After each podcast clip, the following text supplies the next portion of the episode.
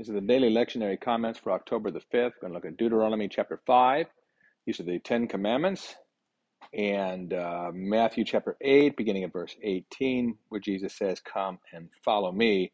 Uh, to one and to another who says, I will follow you. And Jesus' responses are a little surprising and a little hard to understand at first. Deuteronomy chapter 5, beginning at verse 1 this is popularly known as the Ten Commandments. Now, first, Deuteronomy does not call these Ten Commandments, although when you read it, it says that it says Ten Commandments, but that that doesn't actually translate what Hebrew says. Hebrew says the ten words of the ten things, not ten commandments. It's important for you to understand that because there are ten things here, and the things that are here are not necessarily commandments, and the most important aspect of them may not always be even that they are commandments. So there are 10 things here, 10 essential things. And mm-hmm. these essential things summarize all of the covenant that God gave to Israel through Moses. They summarize all the life that an Israelite is to have with God. They summarize it. They don't encompass the entire thing, which means each of these 10 things by itself doesn't tell you enough. The rest of the covenant needs to be understood and known as well, so that you will understand the fullness of what is meant by each of these things.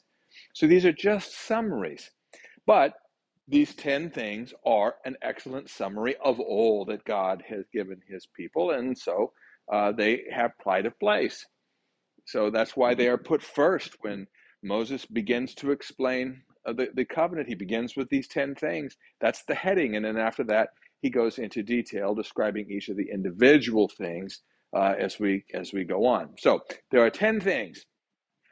Now another an, another uh, aspect of this that you need to know is the first thing is not what we often call the, the first commandment.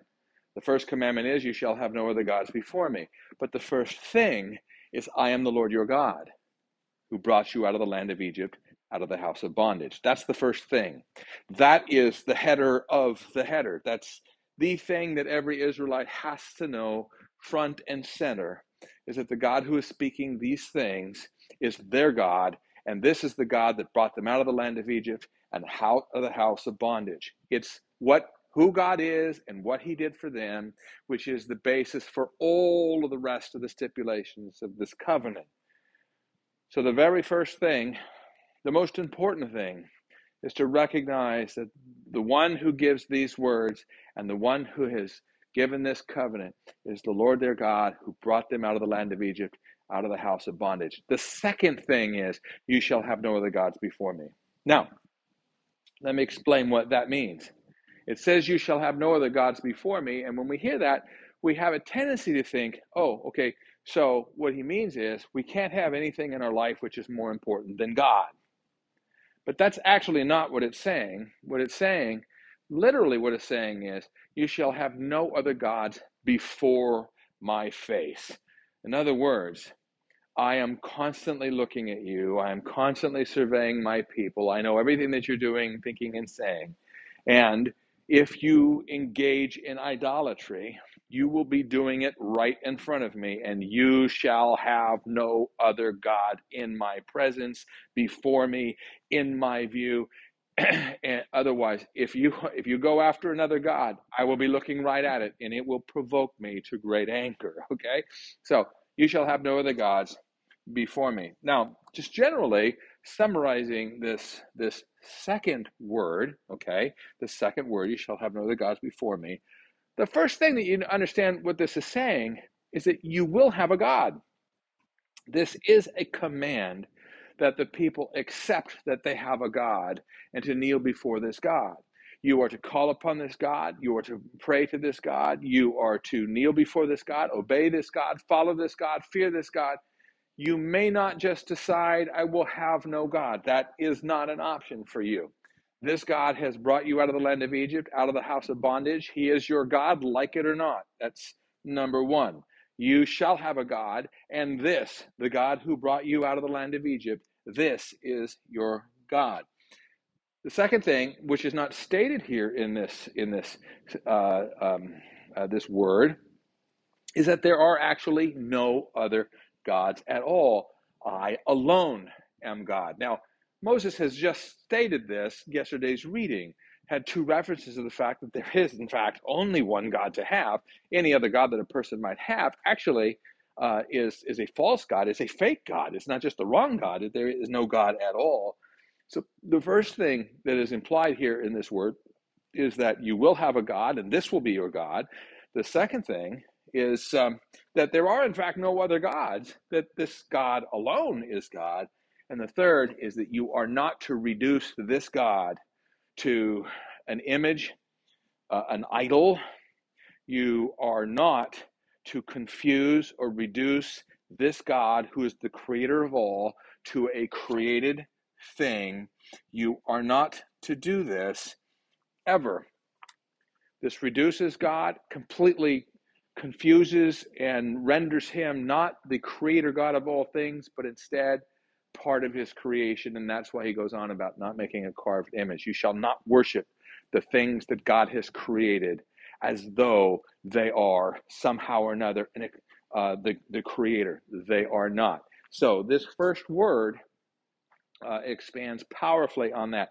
One other thing the fourth word, or what we would call the third commandment, remember the Sabbath day by keeping it holy. When you read this commandment, it is the same commandment as you read in Exodus chapter 20. Exodus chapter 20 is the first time that the Ten Commandments were given. This is the second time, just 40 years later. But in the first time the commandment was given, the rationale for keeping the seventh day holy was that in six days the Lord created the heavens and the earth, the sea, and all that is in them.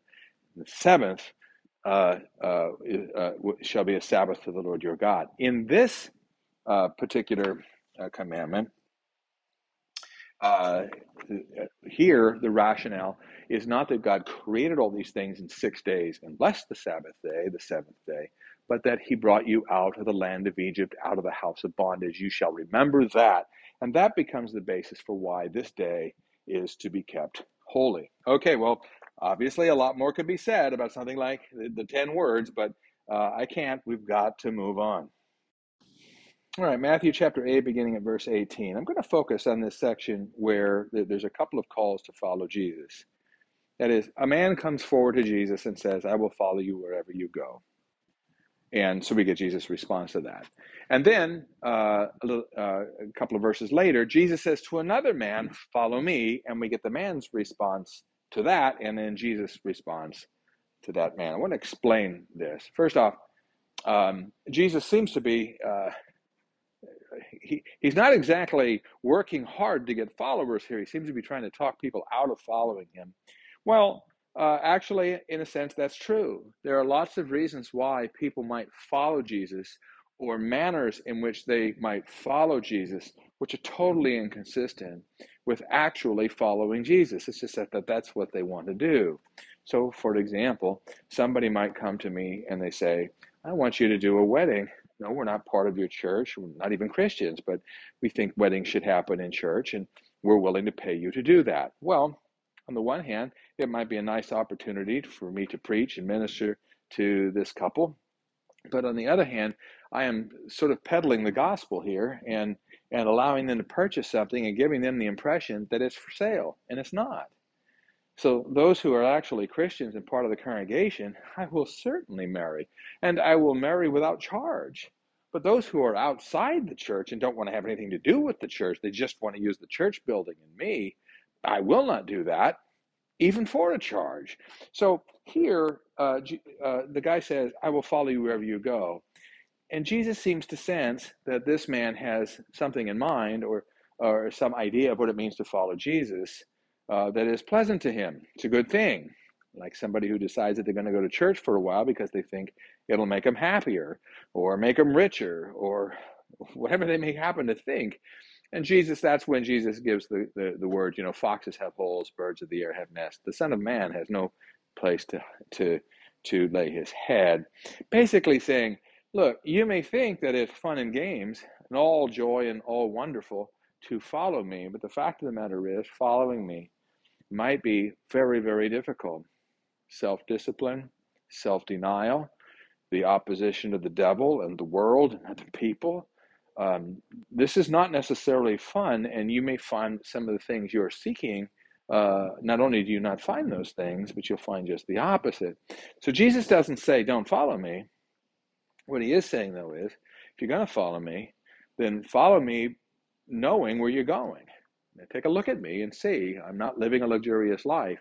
You want to follow me? Follow me. But this is where we're going, and it's not necessarily a road of joy and happiness all the time. In fact, it might not be a road of joy and happiness at all. Okay, so enough of that one. The then the, Jesus goes to another, and and he says, "Follow me." And the guy says, First, let me go and bury my father." Now, what he's saying, I don't want you to get the ima- uh, uh, imagine that his father has just died, is laying out on the kitchen table, waiting to be interred, and he just needs to race home and you know make sure that he digs the hole, has a quick service, and comes back. It's not really what he's saying. What he's saying is, my father's old; he's going to die. Uh, I am taking care of his things uh, and doing what needs to be done for him. Um, and once he has passed, whenever that is, then I will be freed up to come and follow you. And Jesus says, Well, let the dead bury their own dead. Now, that sounds harsh.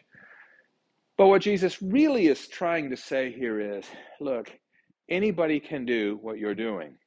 You may be the firstborn and the eldest of this father. and You may have various uh, responsibilities for the household while your father lives, and certain responsibilities after he dies before you're free to come and follow me. That may be. But anybody can do that the second born, the third born, the fourth born. Somebody else can do those things.